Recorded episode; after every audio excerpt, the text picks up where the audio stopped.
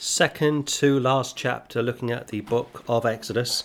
It's been a wonderful blessing over the last 2+ years, and we've almost, by the grace of God, finished the book of Exodus. And if you care to know, once we finish the book of Exodus, we will attempt to record the book of Jonah, a fascinating Old Testament book which has been ridiculed over the years concerning Jonah in the fish, and there are scientific proofs, evidences that people can survive being in a fish for a period of time. And then, Lord willing, once we finish the book of Jonah, we will attempt to record the book of Psalms. Could take 5, could take 6, could take 7 years, I don't know, but I'm planning from anywhere between 5 to 7 years. But let's begin, if we may, second to last chapter, like I say, looking at the book of Exodus. Meaning to exit, meaning to depart, meaning to leave. Exodus chapter 39, look at verse 1, please. And of the blue and purple and scarlet they made cloths of service to do service in the holy place, and made the holy garments for Aaron, as the Lord commanded Moses. Aaron was a priest, and for the Old Testament a priest would have to wear particular clothing to stand out from the people. For the New Testament there are no priests per se. There's no need to wear particular clothing, particular items of clothing. We are all the same. If Jesus Christ was here today, he'd be wearing probably a suit, a shirt and a tie, or an open neck shirt like I am wearing this morning.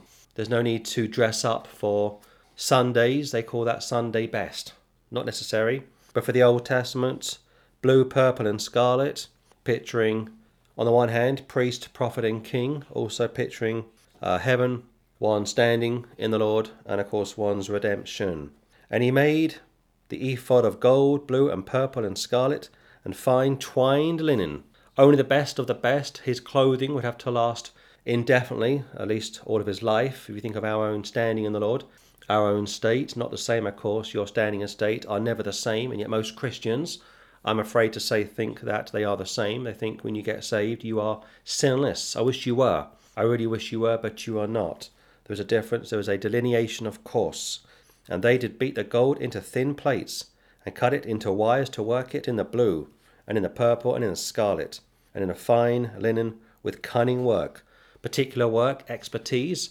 If you think of a doctor, your general practitioner, you go and see him and say, hey doc, I don't feel too well. And he or she says to you, well, I can't help you with this particular problem, but I will refer you to a specialist, a consultant, somebody who knows what they are talking about. At least you would hope so. And here, Bezaleel and Aholiab are two experts in the creation of the tabernacle.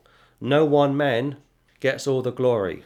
Unlike the Church of Rome, where the priest does everything, in Christian circles we can rotate, we can pool our resources, we can share our gifts. Because if you have one man doing everything, he gets a big ego and everything stands or falls based on his role in your church, of course. 39:4. And they made shoulder pieces for it to couple it together. By the two edges was it coupled together, doubled up. And the curious girdle of his ephod that was upon it was of the same, according to the work thereof, of gold, blue, and purple, and scarlet, and fine twined linen, as the Lord commanded Moses. Nothing is left to chance. If you love me, keep my words. Man shall not live by bread alone, but by every word that proceedeth out of the mouth of the Lord. And that's what it means to be a Bible believer, a Bible reader, not just a hearer of the word, but a doer of the word, of course. 39:6. And they wrought onyx stones enclosed in outside of gold, graven as signets are graven with the names of the children of Israel. So we spent some time looking at the stones weeks ago, and just to remind you, chapter 39 is mirroring chapter 31. 31, they were told to build the clothing for the high priest, and here they are actually doing what they were told to do. The Lord is never in any rush to do anything.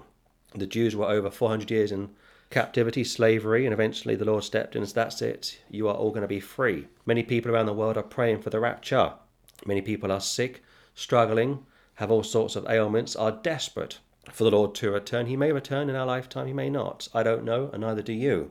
But you got ouches of gold, like pouches of gold, graven as signets are graven. Signets, like a seal.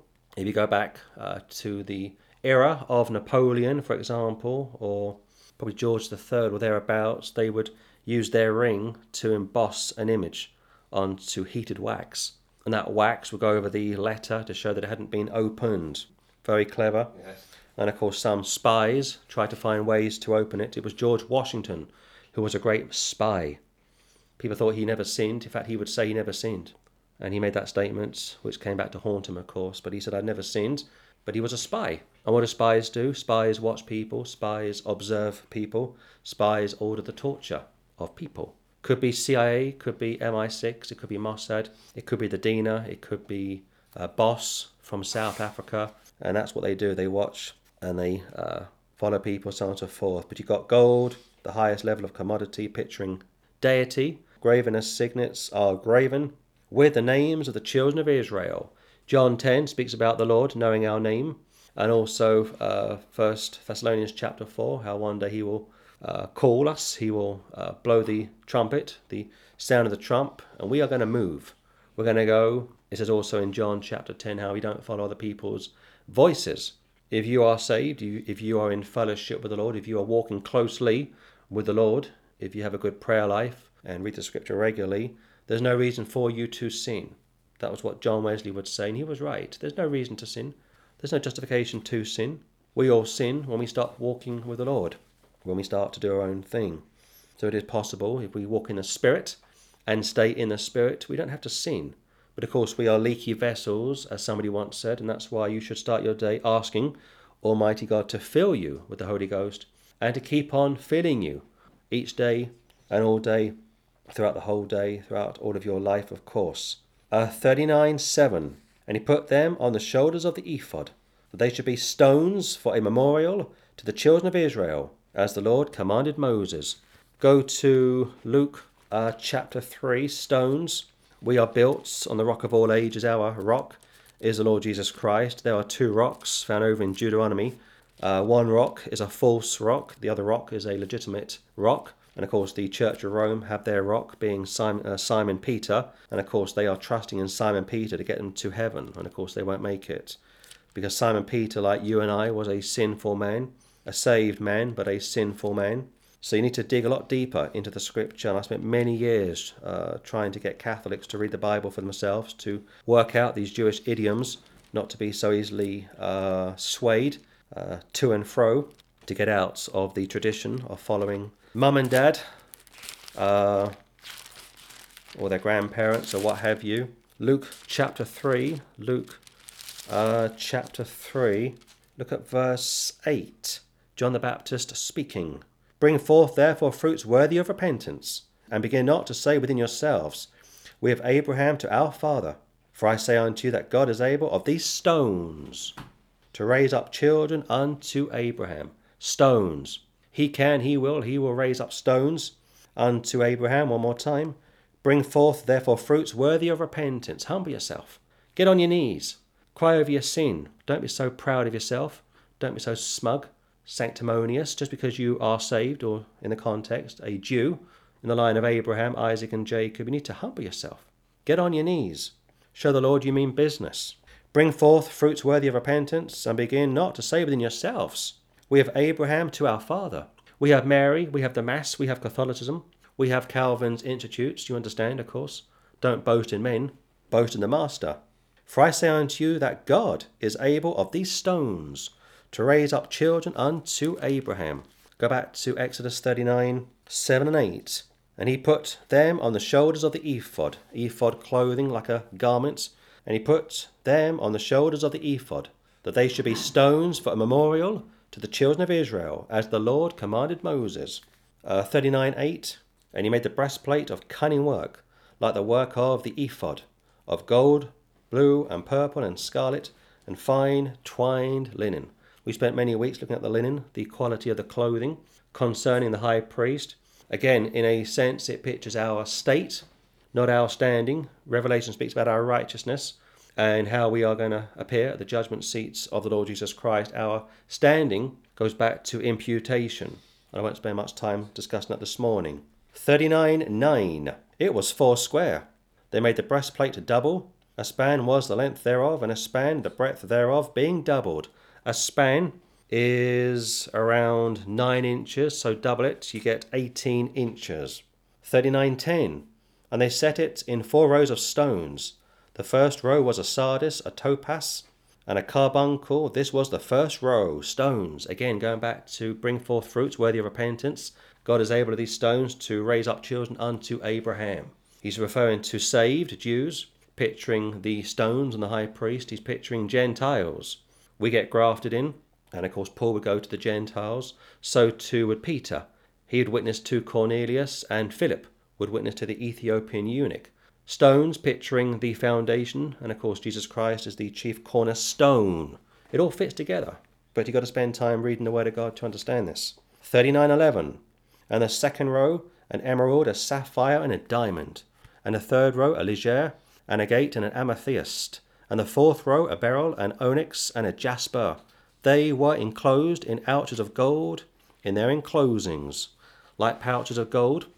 And the stones were according to the names of the children of Israel, 12, according to their names, like the engravings of a signet, every one with his name, according to the 12 tribes.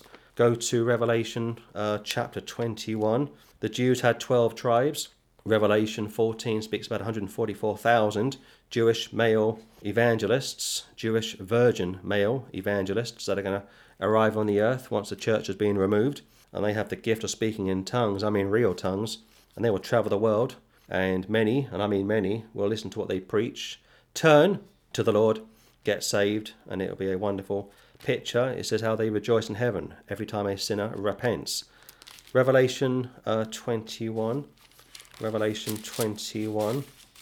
Revelation 21. Look at verse 14. And on the wall of the city had 12 foundations, and in them the names of the 12 apostles of the Lamb, New Jerusalem. So the Jews, if they were apostles, and the apostles were Jews, get a double blessing. Because they are Jews, they are going to rule and reign on the earth with the Lord for 1,000 years. But because they are also Christians, because Paul said there is neither Jew nor Gentile once you are born again, Galatians chapter 3, their names will be engraved on the walls of New Jerusalem. And the wall of the city had 12 foundations, and in them the names of the 12 apostles of the Lamb. Go back to Exodus chapter 39. Exodus chapter 39. So for the Old Testament, you've got a physical priesthood, a physical high priest, wearing particular clothing.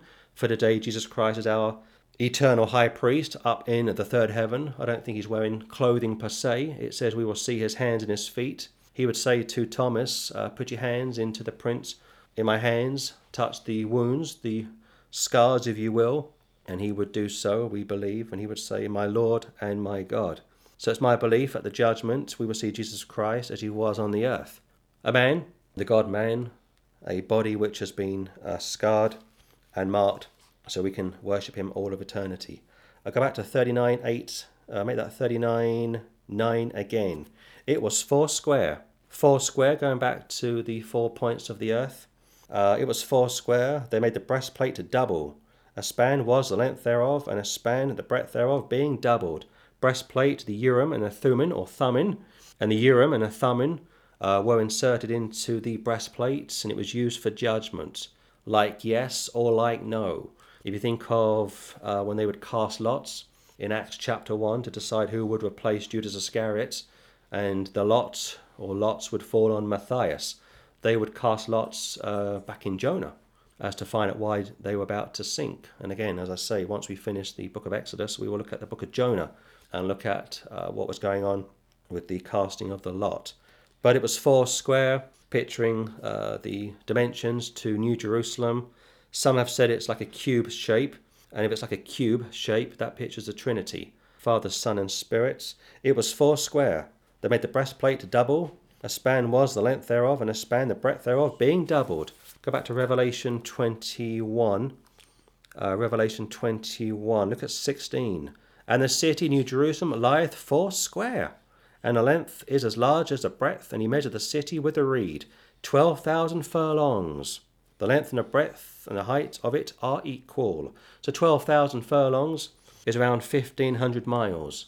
And I had the measurements a while ago, so they may be slightly off, but from memory, when we went through Revelation around 2.5, 3 years ago, or maybe 4 years, 4 years ago now, we went through the measurements quite carefully. But New Jerusalem is 1,500 miles wide, 1,500 miles down, and 1,500 miles up. So get a line, you go left to right, down, and then back up. That gives you the cube symbol, according to some theologians. But the tabernacle is basically back, and the tabernacle is pictured in Revelation as New Jerusalem, or put it this way, New Jerusalem pictures the tabernacle back in the book of Exodus. This book is circular. You go around the houses on this book if you're not careful, but if you can get the basics down, you are greatly blessed indeed. 39:14. And the stones were according to the names of the children of Israel, 12, according to the names like the engravings of a signet, every one with his name according to the 12 tribes. Go to 1 Corinthians chapter 3. So our names are already written in heaven. That makes Satan very jealous of us. If you are a Christian trying to serve the Lord and are being buffeted on a daily basis, the reason probably is because the devil is jealous. Doesn't particularly like you. He knows you are already saved, made in the image of God, and he will do whatever he can to get your mind off the Lord and onto him. 1 Corinthians 3, look at verse 12. Now if any man build upon this foundation gold, silver, precious stones, wood, hay, stubble, every man's work shall be made manifest, declared, for the day, judgment seat of Christ, for the day shall declare it, because it shall be revealed by fire, and the fire shall try every man's work, not his soul. Catholics use this to argue for purgatory. They can't read English. For the day shall declare it, because it shall be revealed by fire, and the fire shall try every man's work, not your soul. You've already been saved. Calvary achieved that for you. Every man's work, of what sort it is. Go back to Exodus 39:15. And they made upon the breastplate chains at the ends of wreathen work of pure gold. Wreathen, meaning interlaced or intertwined materials. And again, pure gold, picturing deity. There's nobody higher in the universe than God Almighty. Some Christians fear the devil, and you should fear him, but you are told to fear God. The fear of the Lord is the beginning of wisdom. Just last night, I was listening to a sermon, an interesting sermon, and the preacher said how he casts out spirits out of himself. And I thought, a Christian casting out spirits out of himself? Show me the scripture for that. There is no scripture, of course. That's what we call Protestant tradition, just as dangerous as Catholic tradition. There aren't any verses where Christians, saved people, are to cast out devils from themselves. You can be buffeted by the devil. Paul says over in 1 Corinthians chapter 5 how one man who was committing incest was handed over to the devil to have his flesh destroyed, not his soul. So yes, you can be buffeted by the devil if you are saved and perpetually backsliding, and that also goes against sinless perfection. And yet to cast out spirits, unclean spirits from yourself, there's no scripture for that. Go to watch some of these Christian celebrities, great preachers, but when they start to stray from scripture, they are creating their own tradition, like the Catholics do, of course. 39:16. And they made 2 ouches of gold and 2 gold rings, and put the 2 rings in the 2 ends of the breastplate. And they put the 2 wreathen chains of gold in the 2 rings on the ends of the breastplate. 2 rings, we could argue, picturing Jew and Gentile. When Christ first came, his remit was to preach to the Jews, obviously. He would say in John chapter 10 how he had other sheep that were not yet of his fold. And the Mormons think that refers to them. Yeah. It refers to the Gentiles, of course. 2 rings, 1 shepherd, who will have a signet per se. A ring, if you think back in the days of, Esther? When she went to see the king, didn't he have a signet ring? I think he did. And was it Haman who was trying to kill the Jews? Yeah. And he got them to sign something with his ring. Wasn't it Nebuchadnezzar under Daniel? Didn't he have a signet ring? I think he did. And he had to seal the death warrants of all of the Jews. If you go back to the Third Reich, when Hitler arrived in Germany, one of the first things he did would be to change the law. So the law was on his side. China have brought in many laws in the last 5 or 6 months to deal with the coronavirus outbreak. They have laws, but go back to ancient times. The leaders would use the law for their own benefit, of course, but they would have a signet, like a seal. So again, you got a reference here to 2 rings, 39:19, put into the breastplates. Again, the breastplate, the urim and the thummim, or thumbin. We're not told much about the urim and thumbin. David would put it on one occasion. It's not found in the New Testament, incidentally. You're not told its measurements. You're not told how it came to be. You're not really told how it's even worked or functioned. It's a bit of a mystery, like the body of Christ, like the rapture. It's a mystery. 39:19 again, and they put two rings of gold and put them on the two ends of the brass plate upon the border of it, which was on the side of the ephod in wood. Ephod, a clothing item, of course, a part of the priest's clothing. And they made two other golden rings and put them on the two sides of the ephod underneath, toward the forepart of it, over against the other coupling together, above the curious girdle of the ephod. And they did bind the breastplate by his rings unto the rings of the ephod with a lace of blue, that it might be above the curious girdle of the ephod, and that the breastplate might not be loosed from the ephod, as the Lord commanded Moses. And he made the robe of the ephod of woven work, all of blue, and there was an hole in the midst of the robe, as the hole of a habergeon, with a band round about the hole, that it should not rend, should not rip, should not tear. Habergeon is a reference to the breastplates in Job 41:26, but here the habergeon means a coat of mail or armour. Again, all parts of the high priest's clothing. If you read Ephesians 6 sometime, it speaks about a Christian praying, kneeling down. It speaks about a Christian preparing for spiritual battle. Paul says we don't fight with flesh and blood, but with principalities, powers in the high places. We go back to verse 22-23 again, 39:22. And he made the robe of the ephod of woven work, all of blue. You think of The Robe, that 50s movie in Hollywood, The Robe. Of course, that's superstition, you understand. The robe of Christ was long disposed of, but when he was hanging on a cross, they were casting lots for his clothing. And apparently part of Roman law allowed the Roman soldiers to commandeer parts of the criminal's clothing as he was dying. And he made the robe of the ephod of woven work, all of blue. And there was an hole in the midst of the robe, as the hole of an habergeon, or habergeon, with a band round about the hole, that it should not rend. And they made upon the hems of the robe pomegranates of blue and purple and scarlet and twined linen. So pomegranates is a fruit, and a fruit for the Old Testament, and for today you can still buy pomegranates. I was given one maybe about a year ago, and I didn't eat it, I'm afraid to say, but I'm told it's very healthy for you. It's very good for vitamin E. But a pomegranate fruit, mentioned many times in Song of Solomon, for the New Testament, we'd have to go to Galatians 5, fruit of the Spirit. If you are saved, you should be producing fruit on a regular basis. There's no such thing as a Christian who never produces any fruit at any time.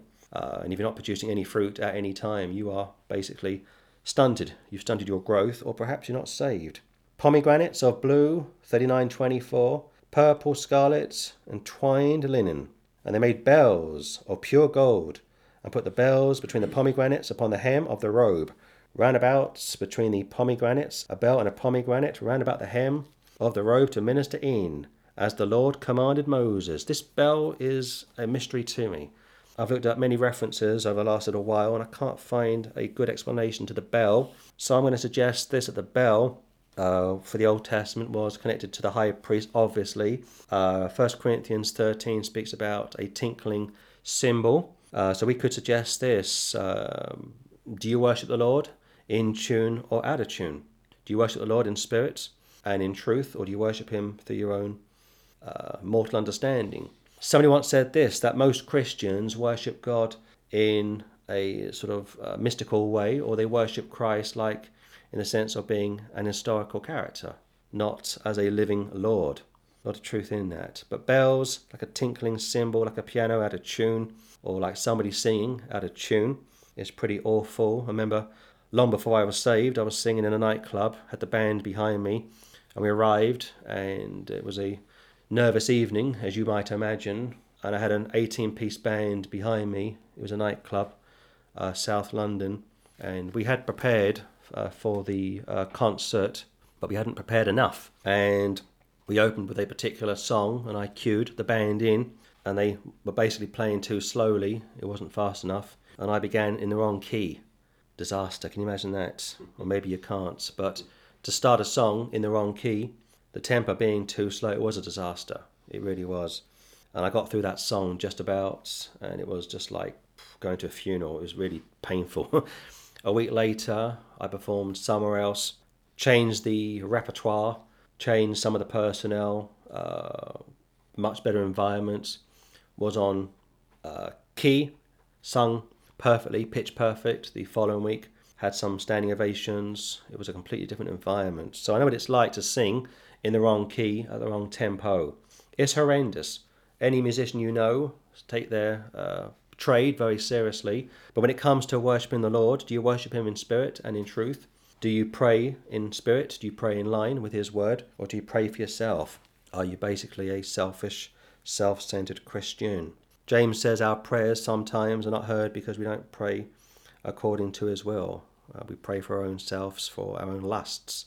39:27, and they made coats of fine linen, of woven work for Aaron and for his sons, and a mitre of fine linen, and goodly bonnets of fine linen, and linen breeches of fine twined linen. Again, Ephesians 6 will be the place to go for the cross-reference to this, and we did that many weeks ago, so we won't duplicate it this morning. And a girdle of fine twined linen, and blue and purple and scarlet of needlework, as the Lord commanded Moses. So Moses is like the foreman. Moses is like the project manager. Moses is overseeing the final design and completion of the tabernacle.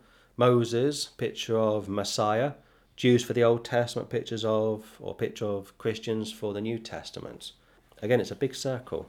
For the Old Testament, they are building a physical tabernacle. For the New Testament, we are building upon the foundation, which of course is Christ Jesus. Going back to 1 Corinthians chapter 3, we can't bring any more to the table. We can't improve on Christ's atoning work. We can only preach and build on what has already been provided for us. 39:30, and they made the plates of the holy crown of pure gold, and wrote upon it a writing like to the engravings of a signet, holiness to the Lord. Go to Zechariah 14. The greatest day for us, those of us which are saved, will be to see Christ return to the earth to rule and reign for 1,000 literal years. That's what this is all about, this book. It's about a king and a kingdom. Christ, son of David, that gets overlooked many times. People debate son of man, son of God. That was what Nicaea was about. 325 AD, how can he be son of man and son of God? How do we understand his deity? Who is this man, Jesus Christ? He's son of man, he's son of God, but son of David, for some reason, gets overlooked. Son of David pictures Jesus Christ on the throne for 1,000 literal years. And yet many people are no longer holding to such a wonderful belief. What did I say? Zechariah 14. Look at verse 20. In that day shall there be upon the bells of the horses. Bells have returned. Bells of the horses. Revelation 19 speaks about horses leaving heaven. And we leave heaven with the Lord because we've been with the Lord throughout the entire period of the tribulation. In that day, second advent, shall there be upon the bells of the horses holiness unto the Lord, and the pots in the Lord's house shall be like the bowls before the altar. Go back to the book of Exodus. So our highlights will be to see Christ rule and reign on the new earth for 1,000 years. We are with Him. We are inside of Him. And also we will be in New Jerusalem, so we get the best of both worlds, a bit like the apostles, whereas the apostles are going to rule and reign on the Lord, with the Lord on the new earth. Because they were Jews, they believed on Him before the commencements of the new covenants. They believed on Him. They were saved before Acts chapter 2. They were saved before Acts chapter 2. They were regenerated. They were born again. Acts chapter 2. But they were saved before Acts chapter 2. They were saved through the imputation. They will be on the new earth, like I say. And also their names are going to be on New Jerusalem, on the walls, on the foundation of New Jerusalem. They get a double blessing. 39:31. And they tied unto it a lace of blue to fasten it on high upon the mitre, as the Lord commanded Moses. Mitre, his hat, picturing his authority, of course. 39:32. Thus was all the work of the tabernacle of the tent of the congregation finished. He would say, it is finished. John 19, it is finished. He would taste death for every man. You can't improve on our Lord's finished work on the cross. Do you realize that? We are the only people on the face of the earth who know where we are going when we die. Nobody else knows where they are going. We know. And the children of Israel did according to all that the Lord commanded Moses, so did they. It's taken around a year, incidentally, to get to this stage. In fact, roughly a year after leaving Egypt, the tabernacle has finally been erected, and it's now the first day of the first month. 39, 33. And they brought the tabernacle unto Moses, the tent, and all his furniture, his tatches, his boards, his bars, and his pillars, and his sockets. His. The tabernacle is an object, but the tabernacle is a person. The tabernacle is a person, but the tabernacle is an object. You can't separate tabernacle from Messiah, Messiah from tabernacle. And the covering of ram skins dyed red, and the covering of badger skins, and the veil of the covering, the ark of the testimony, and the staves thereof, and the mercy seat. The blood of the ram skin, picturing the blood of Christ, obviously. Revelation speaks about the blood of the martyrs, I think it's chapter 6 from memory, who are under the altar crying to the Lord, "How much longer, Lord? When are you going to come back? When are you going to avenge us for those that have killed us?" And Revelation 18 speaks about judgment falling concerning Babylon the Great. And in Revelation 18, it speaks about those that killed the apostles and the prophets. Who killed the apostles? Rome. Who killed Peter? Rome. Who killed James? Rome. Who killed Paul? Rome. Who incarcerated John? Rome. Pagan Rome. Who's calling the shots today? Papal Rome. It's a circle. The Caesars died out, were replaced by the Pope, offered to the papacy. The Roman Senate was replaced by the College of the Cardinals. The cardinals would replace the Roman Senate, and the laity, pagan Rome, have been replaced by the laity in the Church of Rome. Papal Rome, of course. Ark of the Testimony, Ark of the Covenant, staves thereof, and the mercy seat. 39, 35, we need mercy. We always need mercy. I don't care who you are or where you are. You need mercy. I need mercy each and every day. You won't go 5 minutes without the mercy of the Lord. You may be saved. You may be a holy Christian, and John Wesley said it was possible, like I say, not to sin, and that technically is possible, but it's not always likely. It's pretty difficult. You may have a fuse. You may lose your temper. You may gossip. You may run people down. You may be pretty sharp with your tongue. Watch your tongue. James says that many times comes from hell, not heaven. And he's speaking about saved people. Saved people can be afflicted by the devil, can be tossed to and fro by the devil, but you can't be completely possessed by the devil. I don't believe that. Going back to that sermon I heard last night, how this preacher casts out devils from himself. There's no scripture for that. You can pray to the Lord to heal you, and you should do. You should confess your sins to the Lord to stay in fellowship with the Lord. But you don't find anywhere in scripture where you were told to cast out devils. 39:36, the table, and all the vessels thereof, and the showbread. Christ is the bread which came down from heaven. John chapter 6. And like I've been saying many times over the last probably 18 years now, the Church of Rome are going to perish for misunderstanding a Hebrew idiom. Bread of life, blood of Christ. You don't physically drink his blood. You don't physically eat the man. Come on, use your common sense. But here, showbread, bread of Christ, the table, going back to the Last Supper. 37, the pure candlestick. Christ is the light of the world, and you should be a reflection of his light. The pure candlestick, pure, the precious blood of the Lord Jesus Christ, purity, the pure candlestick, with the lamps thereof, even with the lamps to be set in order, and all the vessels thereof, and the oil for light. Oil, picture of the Holy Ghost. Partly picturing Matthew 25, the 10 virgins, 5 were ready, 5 were not. 38, and the golden altar, and the anointing oil, and the sweet incense, and the hanging, for the tabernacle door. I am the door. John chapter 10, through me all will be saved. Approach him. He is the way, the truth, and the life. He is the door. He is the mediator between man and God. He's the Alpha and the Omega. He's the beginning and the end. He's everything. If you love anyone more than Christ, something is wrong with you. If you are a saved man or a saved woman, there shouldn't be anybody that you love more than the Lord Jesus Christ. Amen. Check yourself sometime. Check yourself. Who or what is the most important person in your life? Is it Jesus Christ? Is it your husband or your son?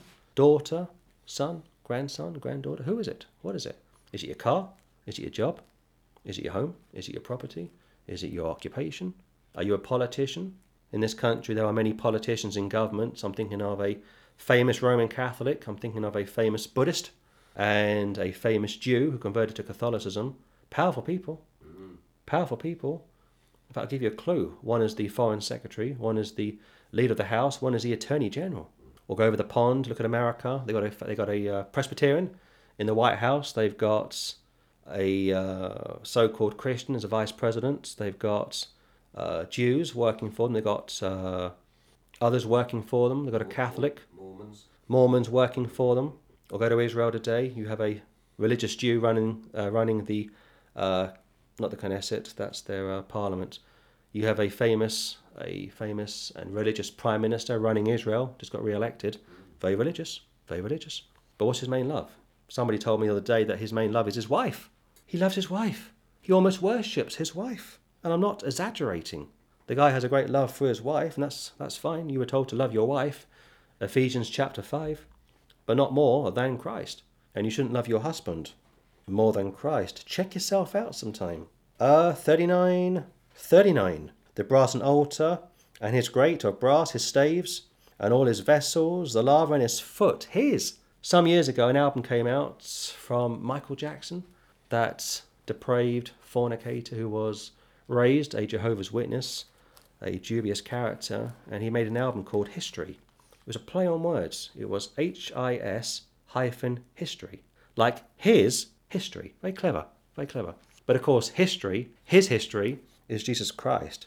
In fact, he would record a song, Michael Jackson, Light of the World, mocking, trying to counterfeit Christ, who said he was the lights of the world. Satan will take worship any way he can, and he will do so through celebrities, famous people. You should know that by now. All of your favourites and famous authors, writers, all try and copy, mimic the word of God. You got a good guy, Christ. You got a bad guy, Satan. You got a woman in distress, the church. That's all there is to it. There's just three storylines. Good guy, bad guy, woman in distress. Woman gets into trouble. She's rescued by the good guy, but not before the bad guy has her for a period of time, and then the good guy steps in and saves the damsel, saves the day. Brass and altar, grate of brass staves, 39, all his vessels, the laver and his foot, the hangings of the court, his pillars and his sockets, and the hanging for the court gate, his cords and his pins, and all the vessels of the service of the tabernacle for the tent of the congregation. Could be in reference, like I said, to the high priest, but in type it is in reference to the high priest, the Lord Jesus Christ, the same yesterday, today, and forever.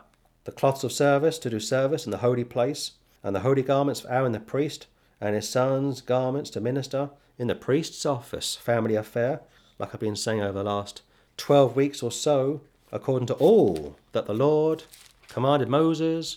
So the children of Israel made all their work, didn't cut corners, didn't go this way or that way. They did all that they were told to do. And Moses did look upon all the work, and behold, they had done it as the Lord had commanded. Even so had they done it, and Moses blessed them. This is the only place in Scripture where Moses would bless Israel. Verse 43, and during a period of 1 year, the tabernacle has been built, and it's going to be erected on the first day of the first month. God is interested in every minute detail of his tabernacle. He's also interested in every little minute thing concerning you. He knows every number of the hairs on your head. Matthew 10, verse 30. The stones for the Old Testament, the 12 stones, are also carried over into the New Testament in type, of course. Your works are like stones, 1 Corinthians chapter 3. The pomegranates, type of the fruit of the Spirit, Galatians chapter 5. The bells for the high priest are pictured as whether or not you are praying in the Spirit, worshipping the Lord, in tune or out of tune. The term holiness to the Lord is found very clearly in Zechariah chapter 14, our high priest coming back on horseback, and we come back with him. The tabernacle, like I say, is back in type concerning New Jerusalem. It says over in Revelation 13 how the saved are in the tabernacle. In fact, go quickly to Revelation 13. And Satan on the earth in the person of the Antichrist, son of Satan, picturing son of God, but a cheap counterfeit. There's nothing new under the sun, like I say. Every movie script you've ever watched, or every film you've ever watched, every book you've ever read, every article you've ever skimmed, it's based on the Word of God. Most films today will mention the Lord Jesus Christ. They will blaspheme his name. Children like to use it as well. Computer games, OMG is a very popular term because they know that there is power in the name of the Lord Jesus Christ. Revelation 13, the tabernacle is pictured in heaven, third heaven. See if I can find it. Didn't make a note to go here. Revelation 13 speaks about the tabernacle in heaven. There it is, 39. Excuse me, 13, 13:6, and he opened his mouth in blasphemy against God, Antichrist. But of course, inside of the Antichrist is the devil, to blaspheme his name, being God, and his tabernacle, and them that dwell in heaven. We are with the Lord in heaven, because we were raptured, of course, and we come back with him, like I say, at the end of the tribulation, because we are with him throughout the entire tribulation. But tabernacle, like I say, returns for the new earth, and we looked at that last week from the book of Ezekiel, but in type, or if you think of the rapture of the tabernacle, the Ark of the Covenants, before Nebuchadnezzar arrived, is in heaven, Revelation 13, 6. The final part of chapter 39 is the description, holiness to the Lord. That's the main theme of the Word of God, to worship God in spirits and in truth, to give more that he is worship, all that he is worthy of, to worship him in spirits and in truth, and to do what he tells you to do. And the Jews did that. They built the tabernacle, and one last time, this is Moses' only blessing to Israel, and just after 1 year, the tabernacle is erected on the first day of the first month. It's taken 12 months, and incredible, a priceless object. And I'll say one more time, we will see it, I believe, on the new earth. But Revelation 13 says it is in heaven, and we will see it physically on the new earth, going back to Ezekiel, which we looked at last week. And next week, Lord willing, we will finish the book of Exodus.